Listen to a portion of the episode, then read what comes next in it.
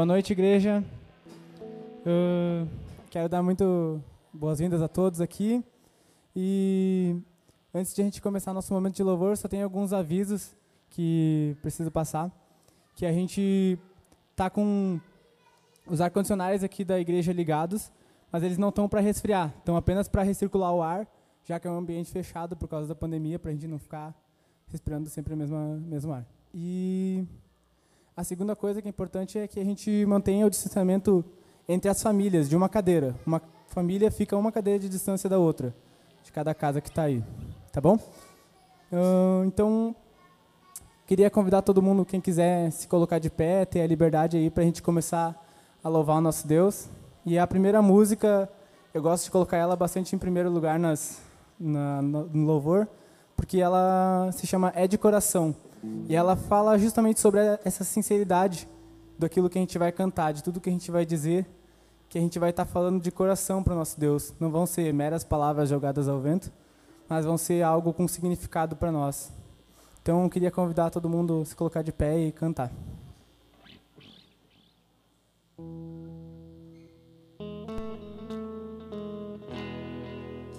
Como descrever?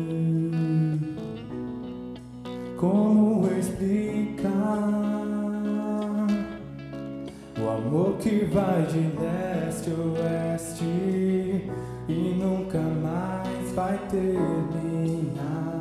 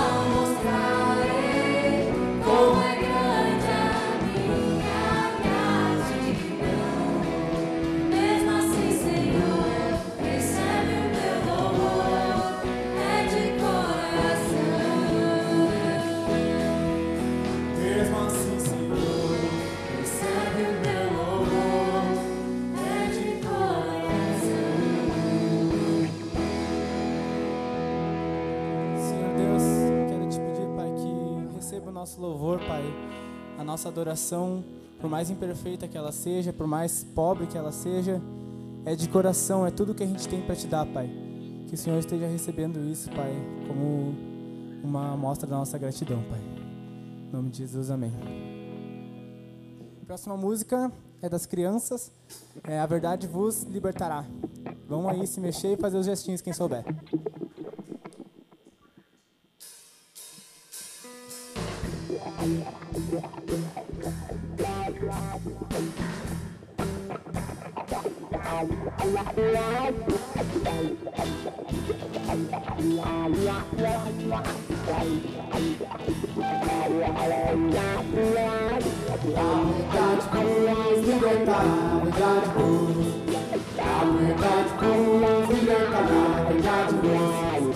Zabić na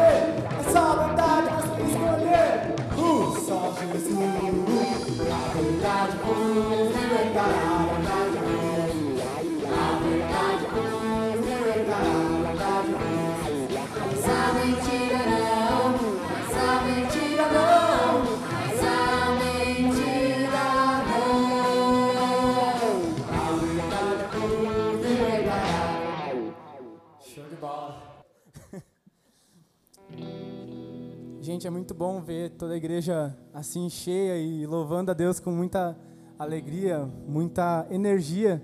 Isso tá certo, porque é para ele. Ele tem um amor tão grande pra gente que isso é tudo que a gente pode fazer, é o um mínimo. Então vamos cantar por causa desse amor.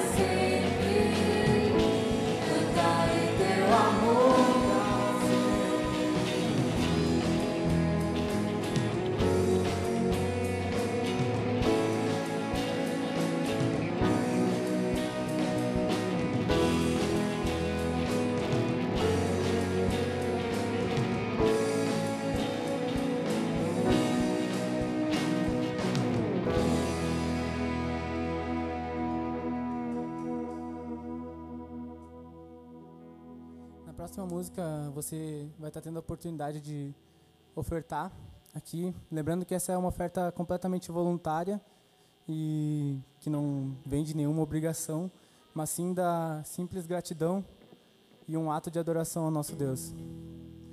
E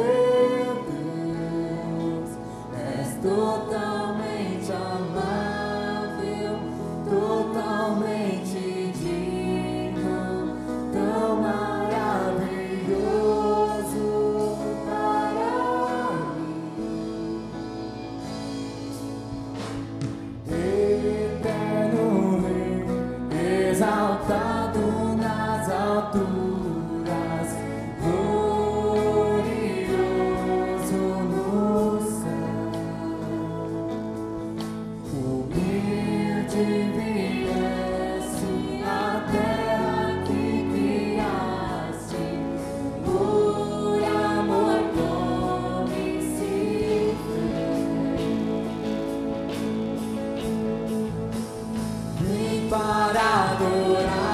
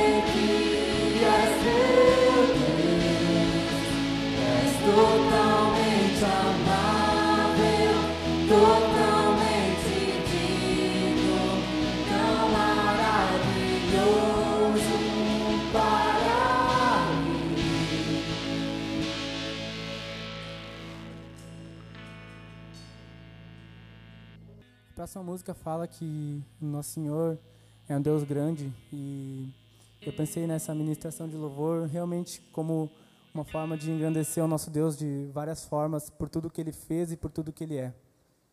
Então, vamos estar cantando.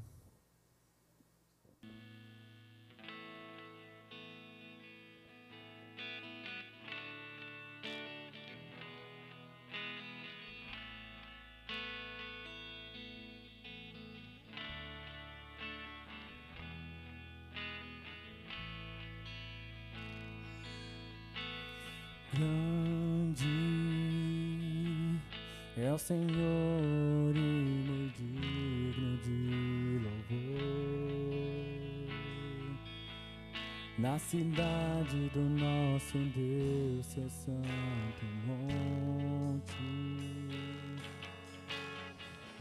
Alegria de toda a terra. Ah,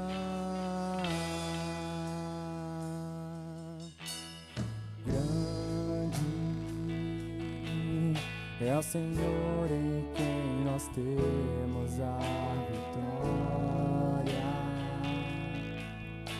que nos ajuda contra o inimigo. Por isso diante dele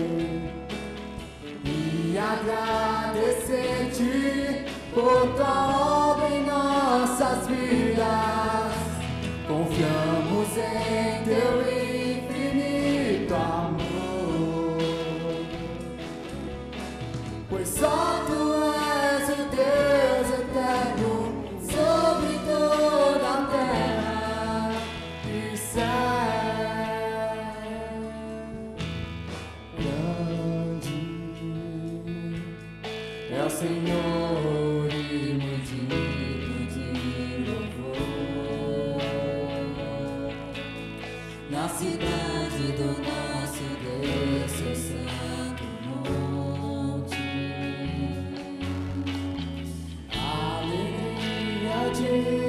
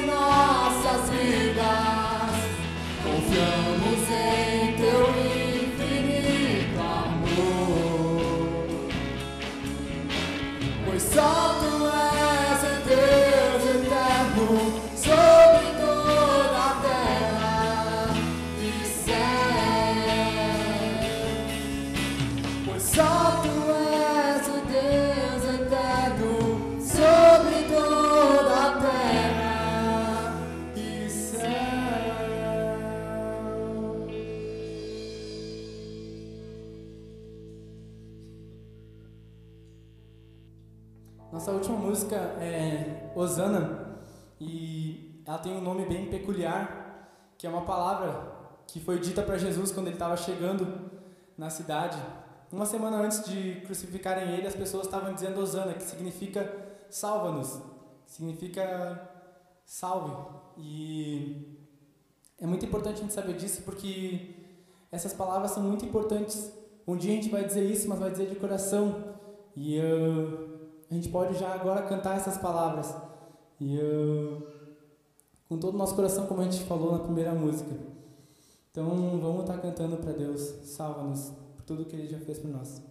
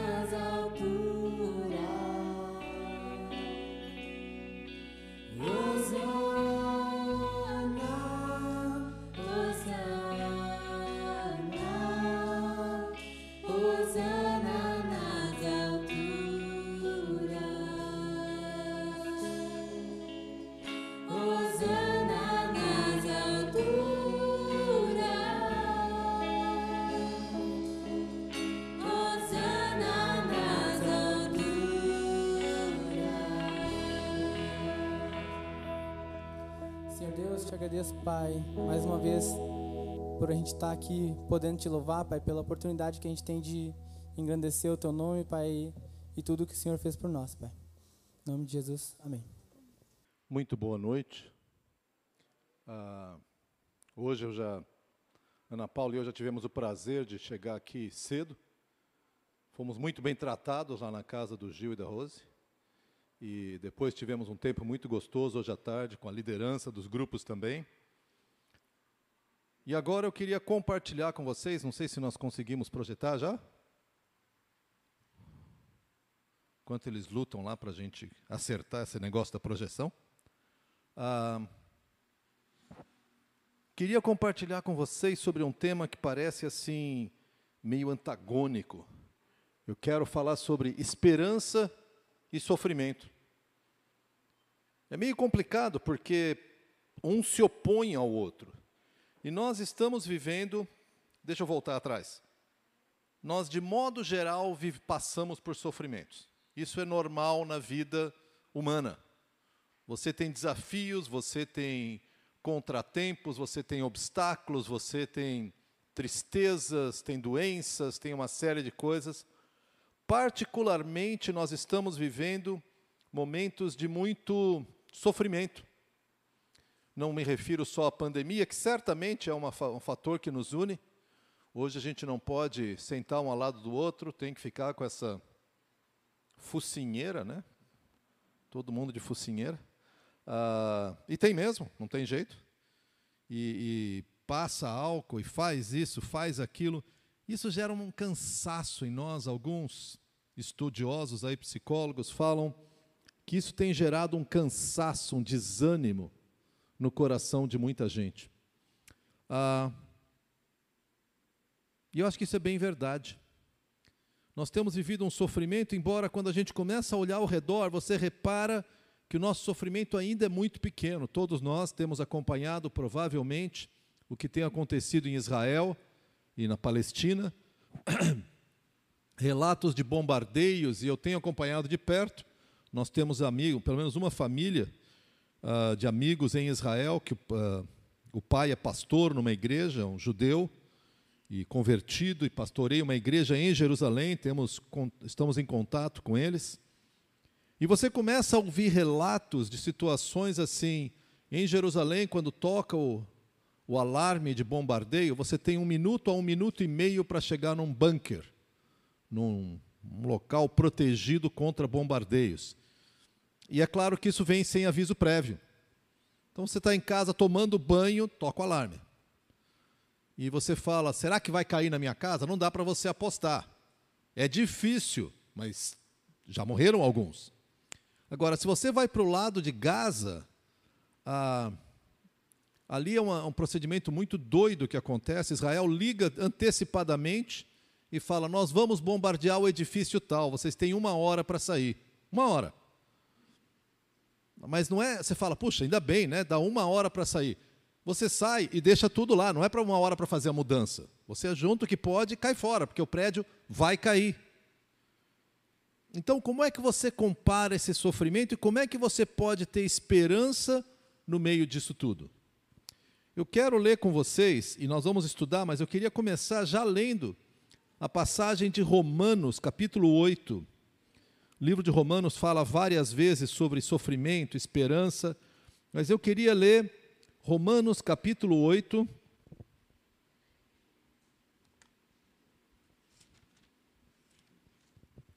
Versos 17 e 18. Romanos 8, 17 e 18. O verso 17 fica no final de uma, uma sessão e o verso 18 inicia a próxima. Nós lemos assim: Se somos filhos, então somos herdeiros, herdeiros de Deus e co-herdeiros com Cristo, se de fato participamos dos seus sofrimentos, para que também participemos da sua glória. Considero que os nossos sofrimentos atuais não podem ser comparados com a glória que nos será revelada. No entanto, não vamos falar só de sofrimento, mas eu quero falar de esperança diante do sofrimento. E eu comecei aqui a, preparar a mensagem pensando assim: o que, que é esperança? Como é que a gente define esperança? O que, que é esperança de verdade e o que, que é, sei lá, falsa esperança? Não sei. Então eu quero começar falando sobre o que esperança não é, para depois falar sobre o que, que é. Esperança não é desejo. Desejo é vontade. Eu quero perder 5 quilos. Ah, aí o pessoal oferece as cucas e ofereceu hoje à tarde. Aí fica difícil, né? Eu desejo. O que, que você vai fazer a respeito? Nada. O que, que vai acontecer? Tu não vai perder. Desejo é só uma vontade. Às vezes a gente fala, ah, eu espero que isso aconteça, mas você vai fazer uma coisa para isso? Não. Gente, isso é. Não é errado. Você pode chamar isso de esperança. Isso não é esperança, isso é só vontade, desejo. Eu lembro que anos atrás eu, eu comecei a colocar na minha cabeça que eu queria aprender a falar alemão. Ah, aí o pessoal falava: Bom, Daniel, faz um curso. Ah, mas curso demora muito. Naquele tempo, fazem muitos anos, você podia comprar aqueles DVDs para assistir, né? Então compra um negócio de DVD. Ah, mas isso aí não é bom. Bom, então paga aula particular. Ah, mas é muito caro. Gente, eu não tinha esperança de aprender alemão. Eu queria saber alemão, queria tomar uma pílula, plim, sei falar alemão. Resultado, não falo alemão, é claro. Ah, esperança, então, não, não é desejo. Desejo é só vontade. Tá? E, e não é errado, mas não vamos misturar, porque no meio do sofrimento, o teu desejo é que o sofrimento passe. Mas isso não te sustenta no meio do sofrimento. Ele só te traz, às vezes, mais dor, porque tu quer muito que passe, mas ele pode ou não passar. Outra coisa que esperança não é, esperança não é expectativa. Expectativa é você, sei lá, olha o seu time de futebol, olha as contratações que fez, olha os adversários, mas eu tenho a expectativa que o meu time vai ganhar. E todos nós sabemos o que em geral acontece, você tem expectativa e não dá em nada. Mas tudo bem, ah, pode ser que de vez em quando dê. Expectativa a gente chama de esperança. Mas também não é esperança, gente. Expectativa é assim: você faz um cálculo e tenta adivinhar o que vai acontecer. Então, sei lá, eu tenho expectativa de que esse meu negócio vai dar certo, porque eu investi, eu calculei, eu estou achando que vai dar certo. Esperança também não é projeto. Projeto é quando você faz um cálculo, faz uma coisa, está trabalhando para isso. Eu tenho esperança de, de comprar uma casa. Não é bem esperança, tem um projeto que pode ou não dar certo. Esperança também não é, e às vezes a gente usa, promessa. Alguém te faz uma promessa, fala, não, eu tenho esperança porque fulano falou que ele ia fazer. Isso aí pode ser confiança, pode ser talvez uma expectativa, pode ser você está baseando uma mudança a partir de uma promessa. Importa muito saber quem é que prometeu. Que tem gente que promete a mesma coisa que nada, né? E tem Deus que nos promete, nós podemos ter outro nível de confiança. Agora, se isso tudo aqui não é bem esperança, embora a gente use assim, o que, que é esperança? Eu refleti bastante sobre isso, eu quis quebrar a cabeça um pouco sobre isso e eu, eu acho que isso aqui é um pouco radical, mas vamos lá. Esperança é um ato de rebeldia, de inconformidade. Esperança é você dizer: as coisas não têm de ser assim. Esperança é você falar: esse casamento não tem que continuar ruim, porque Deus diz que não precisa, porque Deus está no controle e Ele diz que pode ser diferente. Esperança é você olhar ao redor e ver um mundo que está piorando, mas você pode falar: isso não é o final. Percebe como é assim uma inconformidade? Porque o que acontece com frequência é que você começa a ter um problema, enfrentar um problema, enfrentar um sofrimento, e as pessoas falam: a vida é assim mesmo, pá, não tem jeito, as coisas vão melhorar. Mas é assim, vão melhorar, sei lá, né? Espero que melhore, não tem. Gente, esperança é você dizer, como Deus prometeu e Deus está no controle, as coisas não vão terminar assim. Então é você falar não. Aliás, a gente ora porque a gente acredita que mudanças são possíveis. Mas não confunda isso com os seus desejos. Você ora e você tem esperança porque você acredita que Deus não perdeu o controle. Isso é esperança. É uma confiança absoluta de que Deus não perdeu o controle e que talvez as coisas vão piorar, mas Deus tem a última palavra. Esperança não se refere a, uma, a coisas imediatas. Ele se refere a coisa muito mais profunda. Quando Deus diz: Ainda que eu ande pelo vale da sombra da morte, tu, meu Deus, estará comigo, isso é esperança. Não é que você não vai pegar Covid, que eu espero que ninguém pegue. Eu já peguei. Ah, não é que você não vai perder o emprego, espero que ninguém perca, mas já aconteceu, né? Não é que você não vai ter um problema na família, nós vamos ter problemas em família. A nossa esperança está no fato de que não estaremos sozinhos no meio do sofrimento. E, e quando nós falamos de sofrimento e, e de esperança, eu queria pegar um outro tema aqui para a gente trabalhar juntos, que é assim: como é que o mundo entende a vida? E quando eu digo mundo, eu não estou falando de um grupo de pessoas, mas como é que a sociedade em geral pensa na vida? O que, que está acontecendo? O que, que vai acontecer?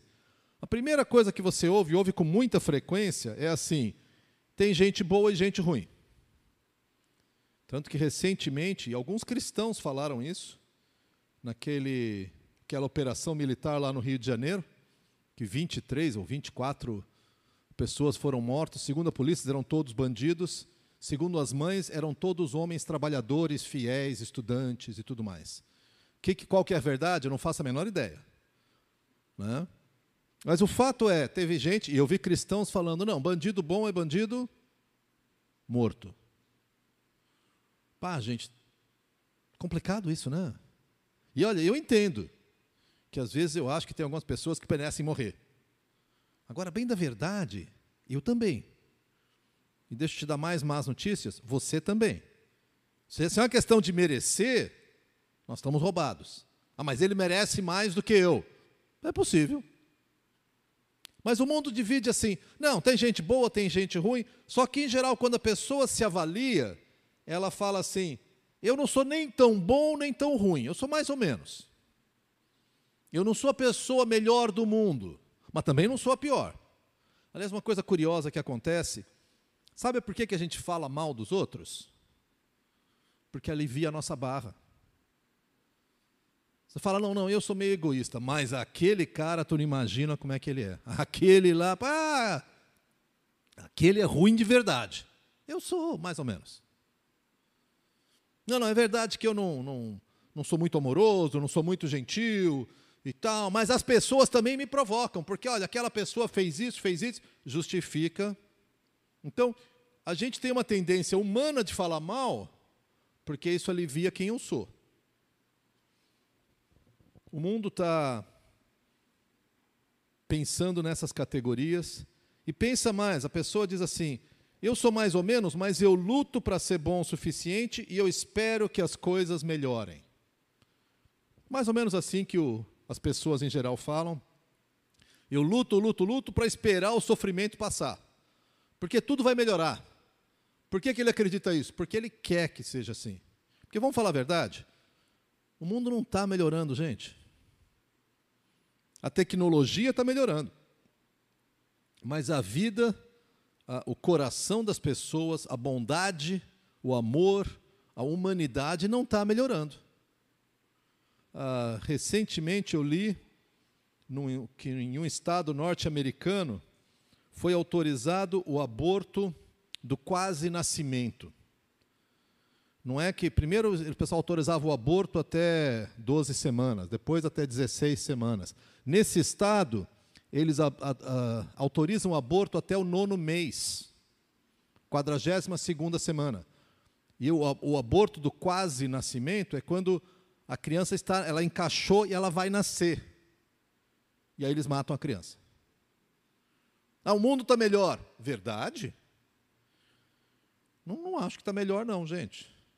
A tecnologia tem crescido e tem coisas que têm melhorado.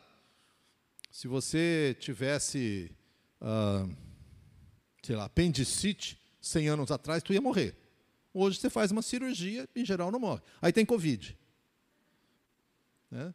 Se você tivesse, sei lá, uh, sarampo, era um risco de vida. Hoje tem câncer. O, fato é, a vida não está melhor. Mas o mundo quer, de alguma maneira, que o mundo fique, que as coisas fiquem melhores. Por que, que eu estou falando isso? Porque eu quero falar de esperança diante do sofrimento. O mundo disfarça. Ele olha para o sofrimento e fala: Eu estou sofrendo e a culpa é do governo. E reconhecidamente, o nosso governo, volta e meia, não ajuda muito. Vamos falar a verdade. Então vamos trocar esse governo. Troca. O que acontece? Sofrimento continua. Não, mas para mim não. Continua, gente. Ah, então você acha. Eu, gente, eu não acho nada. Eu só acho que não existe nenhum partido ou político que vai resolver o problema do sofrimento humano. É impossível. Não está na capacidade humana resolver o problema do sofrimento. Ah, então não tem jeito? Não é isso que eu disse. Eu estou acompanhando o jeito como o mundo encara e como o mundo vai, vai lidar com isso. Eu espero, eu tenho esperança que as coisas melhorem, porque eu, eu quero que elas melhorem. No começo do século XX, século passado, ah, o mundo prometeu que o século XX seria o século para acabar com as guerras. A primeira grande guerra mundial, que foi uma guerra europeia, né, mas chamada de guerra mundial, uh, era guerra para acabar com todas as guerras. Depois da primeira guerra, houveram pelo menos mais 100 guerras que envolveram no mínimo três países. Algumas, como a Segunda Grande Guerra Mundial, que envolveu milhões e milhões de pessoas mortas. Ainda bem que não deram nenhum nome para o século XXI, né? porque parece que é o contrário. Vai ser o século da saúde. Começamos bem já. Ah, como é que Deus entende a vida? Como é que isso aqui é muito importante para nós pensarmos? Nós fizemos lá na Conde uma série recentemente e eu acho muito importante nós compreendermos. Quando você pensa na vida como cristão, tem algo fundamental para você pensar, a gente chama de cosmovisão, que é um nome complicado para qual é a história da vida, qual é a história da humanidade, o que é que aconteceu e vai acontecer. Em termos de, de vida cristã, o que, que nós acreditamos? Nós acreditamos que houve a criação. Por que, que é importante pensar nisso? Não só porque Deus criou, mas porque nessa criação a gente tem uma ideia do protótipo, do plano original de Deus. Então, como é que era para ser o casamento? Olha como é que começou. Como é que era para ser ecologia? Olha como é que começou. Como é que era para ser o tratamento entre as pessoas? Olha como é que começou. Deus criou o mundo. Ele não só criou, como ele sustenta esse mundo. E deixa eu dar para vocês uma dica. Deus criou esse mundo e nos criou como humanidade para que nós tivéssemos comunhão com Ele. Guarda isso aí. Nós sabemos, se você tem algum contato com a fé cristã, que logo depois da criação nós temos a queda. A queda é o homem dizendo para Deus: Eu tenho uma ideia melhor. Não sei se nós temos alguém aqui de ascendência italiana. Eu, por muitos anos, trabalhei na Serra e, e, na Serra o pessoal tinha uma palavra, uma, uma frase que eu achava excelente: Qua comando-me. Sou eu que mando aqui. A queda é o homem dizendo para Deus: Qua comando-me. Deus criou o mundo. Aí o homem olha esse mundo e fala: Eu tenho uma ideia melhor. Sou eu que vou viver do jeito que eu quero. A queda basicamente é o homem rompendo com Deus. Por isso que as pessoas voltam e meia dizem: como é que um Deus de amor vai mandar pessoas para o inferno? Ele não manda pessoas para o inferno, a pessoa é que vai. A pessoa que diz para Deus: não quero nada contigo. E Deus fala: ah, que pena. Porque eu, Deus, sou a vida. Você não quer nada com a vida? É sua opção. Tu foi criado para ter comunhão comigo. Não quero nada contigo. Siga o caminho que você escolheu. Deus não manda a pessoa para o inferno de castigo. Ah, você não quer andar comigo? Vou te mandar para o inferno. Ele faz o que a pessoa pediu. Você quer viver sem, sem mim? Viva sem mim. A queda, ainda bem que não termina aí a história, é seguida pela história da redenção. Deus fala para esse homem que diz: Não quero nada contigo. Deus fala: Mas eu quero contigo. Eu quero que você volte a ter comunhão comigo. Aliás, eu vou pagar o preço para que você tenha comunhão comigo, porque você não consegue pagar esse preço, você não consegue voltar. Então eu vou mandar o meu filho Jesus para morrer na cruz por ti, para construir um caminho de volta. E para aqueles que aceitam esse caminho da redenção, existe uma nova criação, que é a perfeição, que é voltar para aquela criação, agora com um upgrade, tá? Deu uma melhorada naquela criação, porque aquilo ali era só o protótipo. E agora Deus faz a nova criação, a perfeita criação, a consumação. Por que, que é importante nós pensarmos sobre isso? Porque quase qualquer dilema da vida, quase qualquer sofrimento, você encaixa nesse quadro. Por que, que tem pessoas ah, na Palestina tomando, tomando bomba na cabeça? Ah, porque o Hamas é perverso? Pode ser. Ah, porque os israelenses jogam bola? Sim. O que, que é? Deus criou para as pessoas terem paz com Deus. As pessoas disserem, eu vou escolher meu caminho. Elas escolheram o caminho e vivem as consequências da queda, que é o que? Distância de Deus. Então elas têm sofrimentos, elas padecem, elas morrem, e, e gente, se você assistiu alguma cena, dá muita pena. O prédio inteiro caiu e as pessoas estão cavando para tirar o que lá de baixo? Nós sofremos porque nós passamos pela queda e porque nós não estamos enfrentando a redenção. Mas a redenção, gente, ela não anula a queda. Ela lida com o problema da queda, mas ele é um processo para nos levar de volta para uma intimidade com Deus. Deixa eu colocar de outra forma. Como entender o sofrimento? Primeiro passo, lembra? Criação. Nós fomos criados para glória. E quando a gente fala glória, eu não sei você, mas para mim cheira muito assim um negócio de, de eu me achar o cara. Eu fui criado para glória. Eu tenho que estar tá brilhando. Eu tenho que ser o cara. E, e eu acho que é um entendimento totalmente errado. Isso é vanglória, uma glória vazia. Eu fui criado para a glória, eu fui criado para ter comunhão com Deus. Eu fui criado porque Ele é a glória. Então eu fui criado para viver com Ele e para ter a realização de todos os meus sonhos, para me alegrar nele, para, ser tudo que eu posso ser nele. Quando eu rejeito a Ele, a Bíblia diz que eu fui destituído da glória, pois todos pecaram e foram destituídos da glória. Porque eu falei para Deus: eu tenho o meu próprio caminho, quero nada contigo.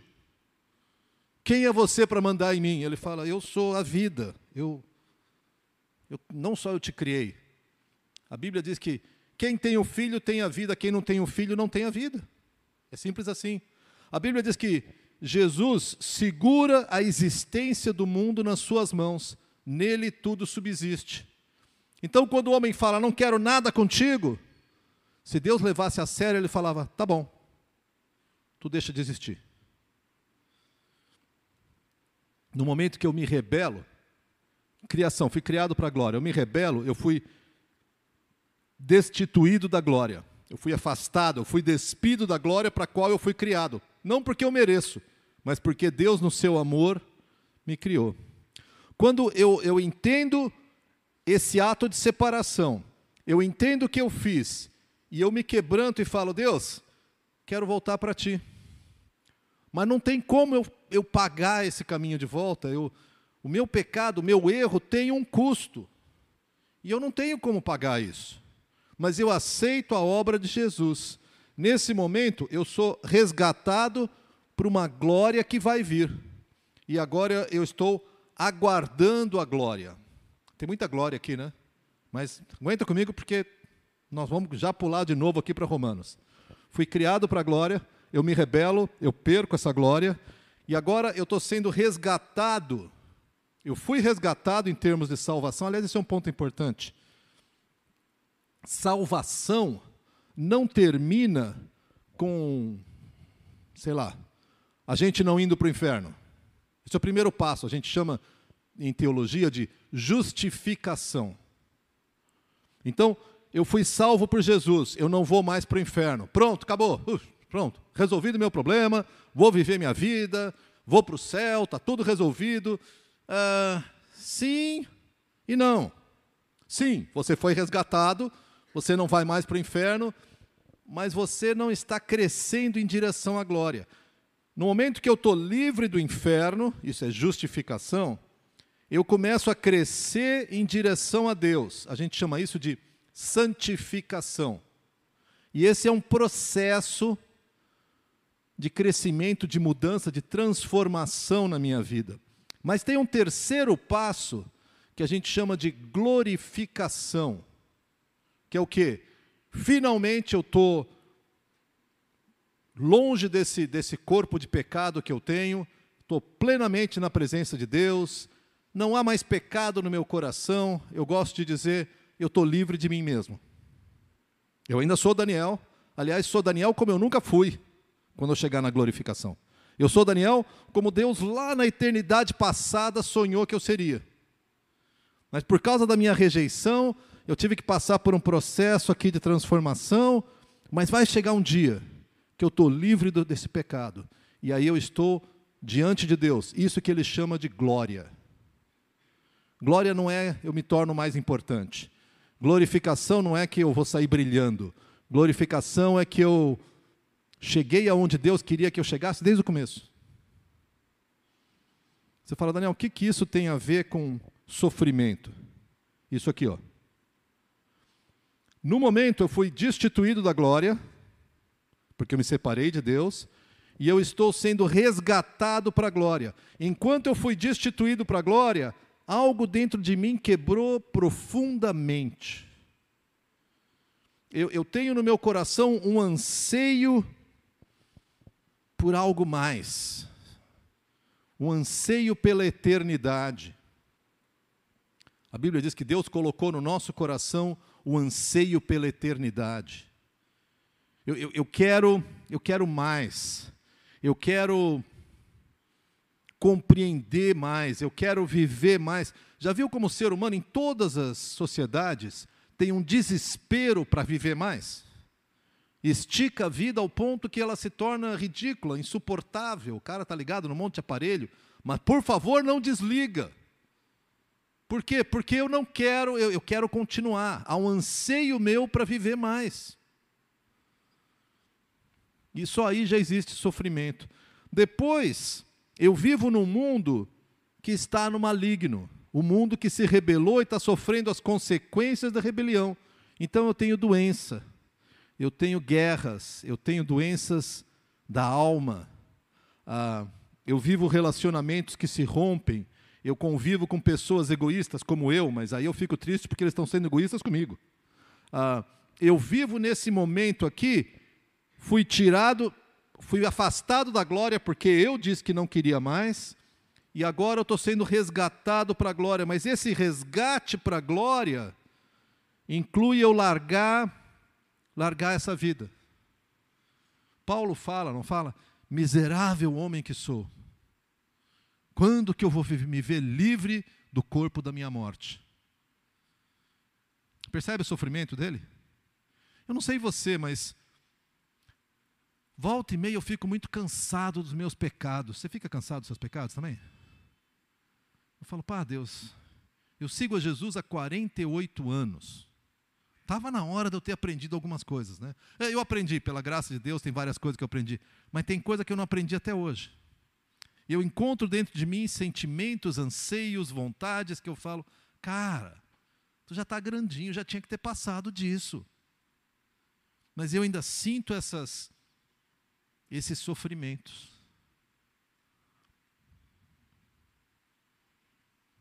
Vamos entrar aqui na nossa passagem para olhar o que é que Como é que Paulo responde isso? Primeiro, Romanos 8, 17. Veja bem que no, em Romanos 8 ele começa a falar sobre a nossa vida com o Espírito Santo.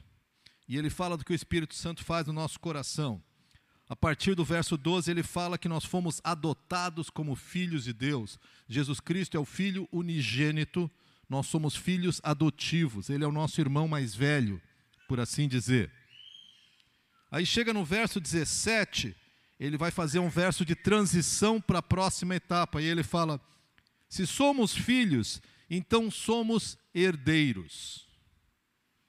Qual que é a nossa? Aliás, primeiro, o que é um herdeiro? Herdeiro é aquele que é dono, mas não ainda, certo? Ele é um dono prometido, mas não é dono ainda. O herdeiro ainda não herdou. Depois que ele herdou, ele não é mais herdeiro, ele é o dono. Então, herdeiro é aquele que diz: já é meu porque alguém prometeu que seria meu. E no caso é Deus, nós podemos ficar tranquilos que esse cumpre a promessa. Então ele diz: se somos filhos, somos herdeiros. Herdeiros do quê? O que é que nos é prometido? O céu, com certeza. Mas é mais que isso, gente. Aliás, um, um engano que a gente comete muita frequência é achar que vida eterna é vida que não acaba mais. Que certamente é. Mas não é só isso. João 17, 3, Jesus explica: E esta é vida eterna, que conheçam ao Pai e ao Filho. Vida eterna é, é voltar para o projeto original de Deus, só que agora transformado, onde nós estaremos plenamente na presença dEle. Perdoados, curtindo uma comunhão com Ele, essa é a vida eterna. É isso que nos é prometido. Mas no verso 17 ele continua: Se somos filhos, então somos herdeiros, herdeiros de Deus e co-herdeiros com Cristo. Cristo então é o nosso modelo. Cristo é aquele que, que foi na frente e não só teve o seu corpo glorificado, lembra que essa é expressão usada?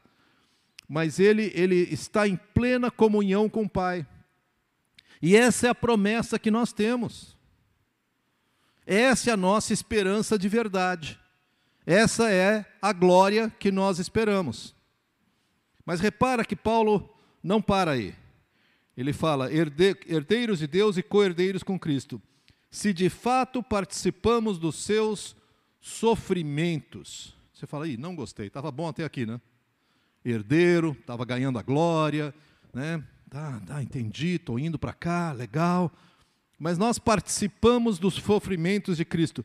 Nós não participamos dos sofrimentos no sentido de ganhar algum mérito.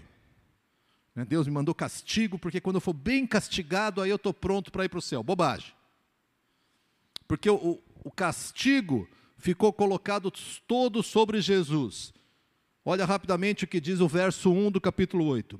Portanto, já não há condenação para os que estão em Cristo Jesus. Então, o nosso sofrimento não é fruto de condenação ou de castigo. O nosso sofrimento é esse processo de transformação de alguém que rejeitou a Deus e tem que tirar um monte de coisa da vida para poder ser alguém que tem comunhão com Deus. E é Deus que faz esse propósito, esse processo. É Deus que nos transforma. Então, por que, que é sofrimento? Porque eu não largo. Eu adoro meus trapinhos. Eu gosto do. Por que, que a gente peca, gente? Porque a gente gosta, claro. Ninguém peca porque não gosta. Você peca no que você. Você não gosta do efeito, você não gosta da consequência, você não gosta da, dos problemas, mas a gente peca porque gosta. No, no, dentro do nosso coração, dentro do meu coração, tem um Danielzinho assim para Deus: eu sei mais. Eu sei que eu já falei essa expressão para vocês. Ah, acho que quase todos meus filhos passaram por aquela idade maravilhosa de dois anos, dois a três anos, quando você, como pai, diz: não tem esperança. Esse aqui não vai, não vai vingar. Né? Ah, porque a criança sabe de tudo. E eu lembro de alguns dos meus, não sei nem quais foram, que eu dava a mão, vamos atravessar a rua, ele puxava a mão da minha mão e falava, eu sabo. Não sabia nem falar. Mas eu sabo. É, é, é isso? Eu sabo. Tu acha que vai mandar em mim só porque tu é Deus? Só porque tu é a essência da vida? Só porque tu mantém a existência do universo? É, uma boa razão, né? Mas eu sabo mais. Não, tu não sabo nada. Então, o processo de me quebrantar e descobrir que eu não sabo é, é dolorido, gente.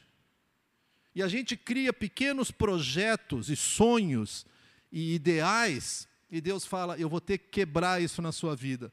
Por que, Deus? Tu não me ama? Eu te amo, isso aí está te escravizando. Isso aí é uma porcaria na tua vida, larga a mão disso. Não, Deus, mas eu gosto tanto. Não, isso é a morte para ti. Então, esse processo de sofrimento ah, é o que Jesus fez, não da mesma maneira que nós, mas ele passou por todo o sofrimento para poder pagar pelo nosso pecado. Nós não temos esperança de pagar pelos nossos pecados. Eu sei que faz parte da, da mentalidade, mesmo hoje, de que a pessoa sofre para pagar por algum pecado. Aliás, grupos e ideologias que acreditam na reencarnação acreditam que a pessoa sofre para pagar, pelos pecados de outra vida, que ela nem sabe o que, que é. É complicado você entender isso, é que nem você recebeu uma conta e você tem que pagar, mas por que, que eu estou pagando? Não interessa, paga. Não, peraí. Não, não, não paga, paga, porque é de uma outra vida. Mas tudo bem, né? isso aí é uma maneira de pensar, não é a maneira bíblica. Então Paulo diz: se nós participamos dos seus sofrimentos, para que possamos participar da glória. Então, qual o papel do sofrimento? O papel do sofrimento não é pagar pecado, isso Jesus já fez, não é nos purificar, que isso está fora de cogitação, não é nos tornar melhores. O papel do sofrimento é tirar de nós o corpo dessa morte, é nos levar a um ponto de realmente podermos ter essa comunhão com Deus. E olha só como é que Paulo continua. Na verdade, os versos seguintes seriam muito interessantes também, mas eu vou parar no 18 aqui. A gente lê assim: Considero que os nossos sofrimentos atuais não podem ser comparados com a glória que em nós será revelada. Gente, a gente podia passar um longo tempo só nesse versículo. Considero que os nossos sofrimentos atuais não podem ser comparados com a glória que em nós será revelada. Quem falava isso era Paulo, que nessa altura já tinha sido chicoteado, apedrejado, naufragado, ah, expulso, rejeitado. O que você quiser colocar, ele já passou. Ainda não tinha sido decapitado, isso aí acontece no final da vida. Injustiçado, com certeza. Então ele não está falando de uma, assim, uma postura em que ele está numa torre de marfim, numa boa, no seu, na sua mansão, num condomínio maravilhoso, com vista para um lago, com montanhas nevadas ao fundo, isso é a minha, minha ideia de céu, tá? Ah, e olhando e falando, pá, como eu sofro aqui, né? Coisa terrível, mas tudo bem, vai. Né, vou, vou chegar lá ah, é alguém que conhece o que é sofrer. E ele diz: Considero que os nossos sofrimentos atuais não podem ser comparados com a glória. De deixa eu ir parte por parte, eu quero olhar mais algumas passagens com você. Ele fala: os nossos sofrimentos atuais, a nossa condição presente, lembra? Criação, queda, ele está aqui ainda no resgatado, tá? no processo de, de transformação. Ele está entre a queda e a glória. É o momento que nós vivemos. Tá? Nenhum de nós está na glória ainda. Se você já segue a Jesus, tu já saiu da queda. Não sei se a queda saiu de você, ela continua grudada na gente, né? Mas assim, nós não estamos mais, nós estamos sofrendo os efeitos da queda, mas a gente não está preso mais aqui. Olha comigo rapidamente, João 16, 33. O que Jesus diz: Eu lhes disse essas coisas para que em mim vocês tenham paz. Neste mundo vocês terão aflições, contudo tenham bom ânimo, eu venci o mundo. Tenham bom ânimo, vocês não terão aflições. Não, Vocês terão aflições. Mas tenham bom ânimo. Eu venci. Essa é a nossa esperança. Jesus venceu esse mundo. Jesus venceu amigos que te traem. Jesus venceu relacionamentos rompidos. Jesus venceu o seu pecado. Jesus venceu a sua doença. Jesus venceu para que nós tivéssemos esperança de um dia chegar nessa última etapa aqui, ó, da nova criação. Então, quando Paulo diz isso, ele fala: nossa condição presente, desculpa, gente, ainda é pedreira. Tá? É, é, nós temos aqui um caminho complicado. E se você ouve em algum lugar cristãos dizendo, não, aceita Jesus e os seus problemas acabaram, eles precisam ler o que Paulo diz, diz aqui. Eles não entenderam o Evangelho. Estão vendendo alguma outra coisa para ti. Condição presente.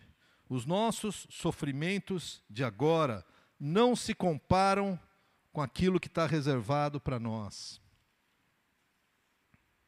Com a glória que, nos, que nos, em nós será revelada.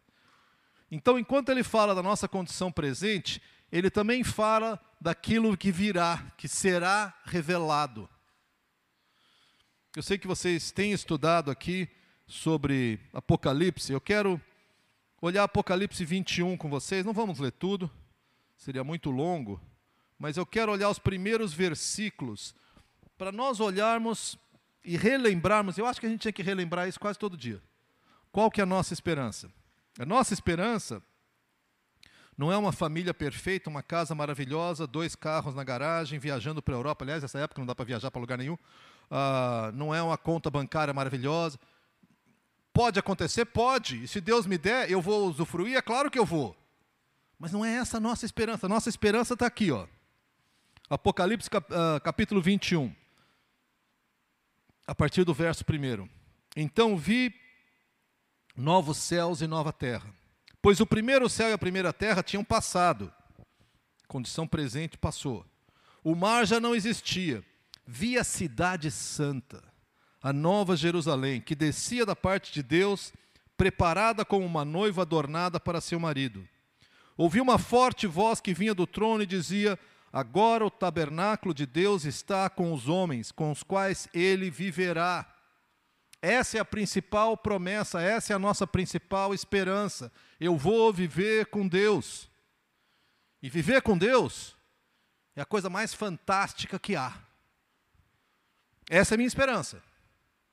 A minha esperança não é que o meu joelho que eu quebrei há tanto tempo atrás vai parar de doer. Eu espero que pare, que certamente lá vai parar. A minha esperança não é que eu vou ter um relacionamento maravilhoso com as pessoas ao meu redor. Lá eu vou ter. Mas é que eu vou estar com Deus. Essa é a promessa desde o começo. Eu nunca, jamais vou te deixar. E quando você andar pelo vale da sombra da morte, eu vou andar contigo. E eu vou me apresentar no meio, vocês serão o meu povo e eu serei o seu Deus. E aqui ele conclui dizendo: o tabernáculo, agora o tabernáculo de Deus está com os homens com os quais ele viverá. Olha só, eles serão meus, os meus, eles serão os seus povos. O próprio Deus estará com eles e será o seu Deus. Ele enxugará dos seus olhos toda lágrima. Eu não sei se vocês são chorões. Eu sou. Meus filhos, para abusar de mim, filhos têm a mania de abusar dos pais, né? Uh, você fala, ah, mas com, com o tempo passa. Uh, os meus ainda não pararam. Quem sabe um dia vão parar. Eles brincam que eu choro até com comercial de papel higiênico. Já é exagero, tá? Mas eu choro muito. Mas aqui ele enxugará dos seus olhos toda lágrima, aquela que você chorou e aquela que você não chorou, ele enxuga para ti. Aquela lágrima mais profunda, aquela dor mais sentida, aquele sofrimento que você tem e que talvez você nunca tenha contado para ninguém. Jesus diz: Eu vou enxugar essa lágrima, se tu estiver comigo lá no céu. Não haverá mais morte, nem tristeza, nem choro, nem dor, pois a antiga ordem, a condição presente, já passou. Gente, essa é a nossa esperança. Com isso eu não estou dizendo que não dói.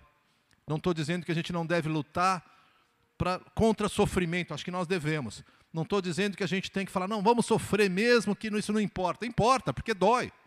E ofende a imagem de Deus nas pessoas. Mas a minha esperança não está aqui, está lá. O sofrimento não me sufoca, não porque não, não esteja doendo, mas porque eu sei como termina a história. Eu vou expor minha esposa aqui, depois ela vai brigar comigo. Ah, não, não vai não, né, meu amor? Que isso. Mas tem alguns filmes que a minha esposa começa a assistir, aí chega o negócio, fica muito tenso, ela avança e vai assistir o final para ver como é que termina. Não sei se são muitos, mas já houve pelo menos um ou dois que tu fez isso. Né? Por quê? Porque será que, né? Ah, gente, nós já avançamos o final e eu acabei de ler para vocês aqui em Apocalipse 21 como é que termina. A gente sabe o final da história. Não quer dizer que o meio é gostoso, mas quer dizer que não é o final. Agora, é curioso, vamos voltar ali para Romanos. É, é, curiosa a maneira como o apóstolo Paulo expressa uh, certamente expressando uma verdade muito profunda, quando ele diz assim: não podem ser comparados, quer dizer, o que nós sofremos agora é muito menos do que a glória que em nós será revelada. Não é que será revelada para nós, é em nós. Quer dizer, eu não só vou assistir essa glória, eu vou ser o palco onde essa glória vai se manifestar. De novo, não pense em glória como eu sou maioral, mas pense em glória como a própria presença de Deus. Olha comigo mais uma passagem aqui, 1 Pedro 5:1. 1 Pedro 5:1 diz assim: "Portanto, apelo para os presbíteros que há entre vocês, e o façam na qualidade de presbítero com eles, e testemunha dos sofrimentos de Cristo, como alguém que participará da glória a ser revelada. Eu não vou só assistir à glória, eu vou participar da glória. Nós estamos sendo transformados de glória em glória, mas Deus vai revelar em nós essa glória. Por quê? Porque é para isso que nós fomos criados para refletir a imagem de Deus. E a partir da queda, nós atrapalhamos esse plano e cada vez que a gente peca, a gente está resistindo a Deus e por isso que Deus tem que quebrar o nosso coração. Mas se você crê em Jesus, se você é salvo em Jesus, vai ter um dia que você vai preencher aquilo porque Deus te criou, lá atrás. A, a glória vai ser revelada em você. Eu gosto do C.S. Lewis, que é um dos meus teólogos prediletos, e ele diz que se nós pudéssemos ver uns aos outros, como um dia seremos, nós seríamos tentados a adorar um ao outro, porque em nós será manifesta a glória de Deus. Não porque nós somos bons, isso a gente já sabe, mas porque Deus nos fez para isso. Eu quero concluir aqui com um último verso. Ah, 1 Coríntios 2, 9.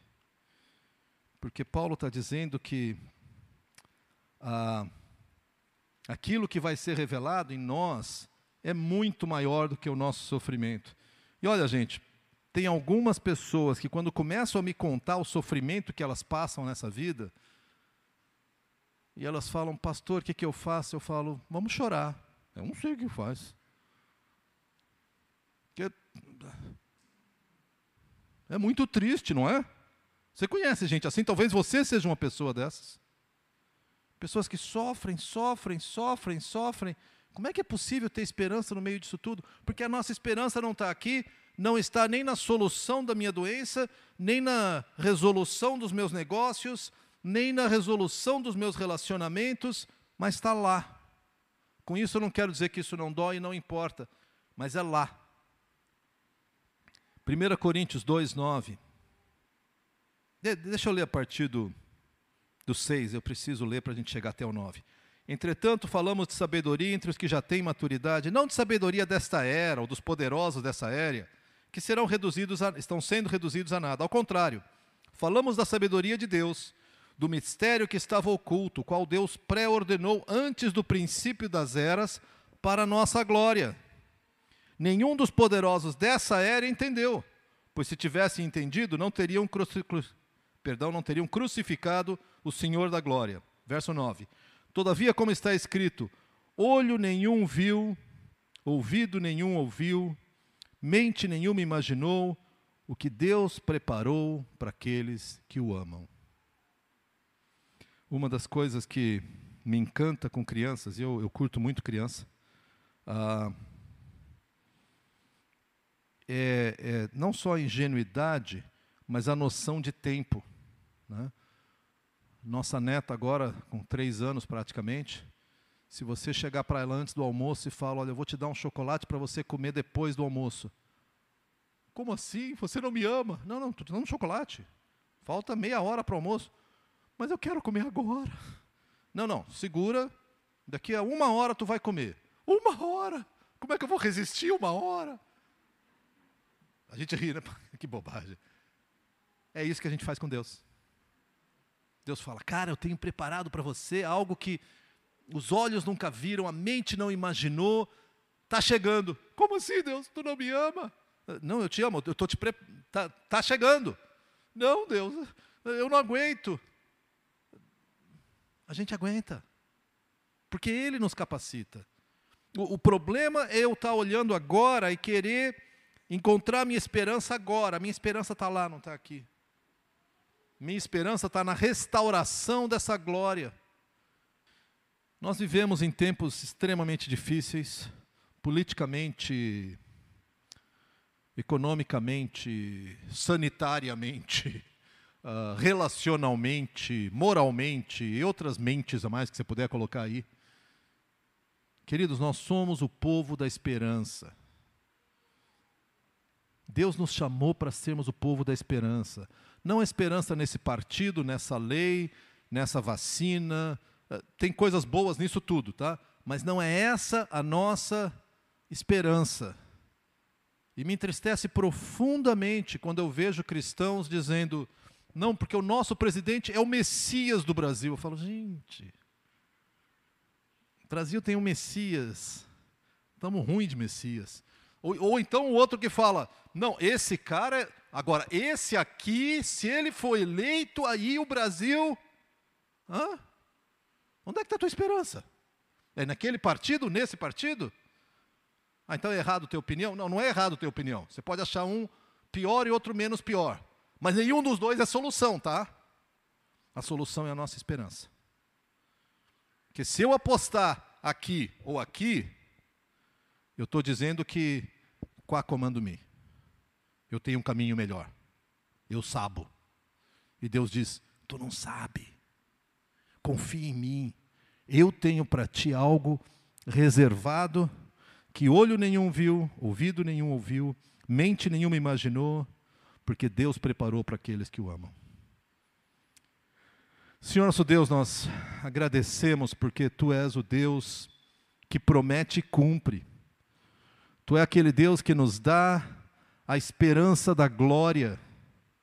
Não porque nós merecemos, mas porque foi para isso que o Senhor nos criou, para termos comunhão contigo, para para descansarmos na tua presença, para conhecermos a ti, conhecermos ao Pai, conhecermos a Jesus. O Senhor nos preparou para um futuro glorioso que olho nenhum viu, mente nenhuma imaginou, ouvido nenhum ouviu, e o Senhor preparou para nós. E a gente chora porque falta meia hora. E é verdade, Pai, porque nós somos seres humanos e a nossa meia hora nesse mundo às vezes é cumprida, viu? E a gente sente falta e a gente dói, a gente dói com essas coisas todas e Senhor, eu quero clamar em primeiro lugar por misericórdia para minha vida e para a vida dos meus irmãos queridos. Eu nem imagino todos os sofrimentos que estão representados aqui, mas tenho certeza que são muitos. E para cada um o seu sofrimento é gigantesco. Mas eu quero pedir que o Teu Espírito Santo derrame sobre nós um, um renovo de esperança, Pai. E que a gente possa olhar para o futuro e dizer: Senhor Jesus, eu, eu ando no vale da sombra da morte, porque eu estou contigo. Mas meus olhos estão naquele que é o autor e consumador da minha fé. Meus olhos estão nessa cidade celestial, nessa completude do teu plano que começou lá na criação. Meus olhos e a minha esperança estão nessa nova criação e é nessa direção que eu caminho. Consola o nosso coração, fortalece o nosso coração a partir dessa esperança. É o que eu peço, é o que eu agradeço, no nome de Jesus. Amém. Amém. Daniel, obrigado. De fato, é, é maravilhoso podermos relembrar qual é o motivo da nossa esperança. E eu creio que todos vocês em casa, aqui, como eu também, sentiram uma alegria. Que essa é a alegria que vem de Deus, que não depende de circunstâncias. Né?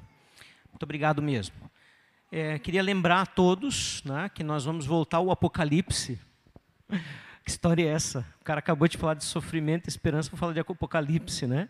É que o problema é que apocalipse sempre é ligado à desgraça, né? E nós temos falado de que não é esse o propósito do livro de Apocalipse, é falar dessa esperança, é chamar para a glória, é mostrar o amor de Deus. Então, falamos já sobre o arrebatamento, já falamos sobre o milênio e a grande tribulação. Você em casa, se quiser assistir, ou mesmo você que está aqui que ainda não viu, é só acessar uh, o nosso link lá no YouTube e está gravado lá. Fizemos um intervalo de três semanas e agora nós vamos falar então sobre o juízo final nos dois próximos domingos, o mesmo tema. Juízo final, parte 1, parte 2. Temos mais um intervalo com um convidado que vem lá da Serra, o Adelar Zausa de Bento Gonçalves, no dia 6, se eu não me engano. E aí nós vamos finalizar nossa série com novo céu e nova terra, né, o que foi mencionado muitas vezes hoje, e a condenação final, a condenação eterna, o que significa né, a condenação eterna, uh, o inferno existe, ou é aqui mesmo, que história é essa? Então, será então esta sequência das próximas mensagens, tá bom? Então, mais uma vez, muito obrigado, que Deus abençoe a todos nós e que Ele nos encha com a sua graça e seu amor. Amém?